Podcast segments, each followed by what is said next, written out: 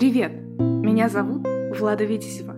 Вы слушаете подкаст «Ямпь, Харей, Птеродактиль». В нем я расскажу о том, как писать стихи, складывать слова в рифмы, играть с ритмом и приручить вдохновение. Я уже выпустила два сборника стихов и готова поделиться своим опытом. Надеюсь, что этот подкаст станет местом встречи творческих единомышленников. Также мы обсудим, чем могут помочь стихи в повседневной жизни, как решиться писать стихи, экспериментировать и делиться своим творчеством. Что обращать внимание при выборе стихов? Как издать свою первую книгу и найти силы для следующей? Про коммерциализацию и сонграйтинг мы тоже поговорим. До встречи в эфире!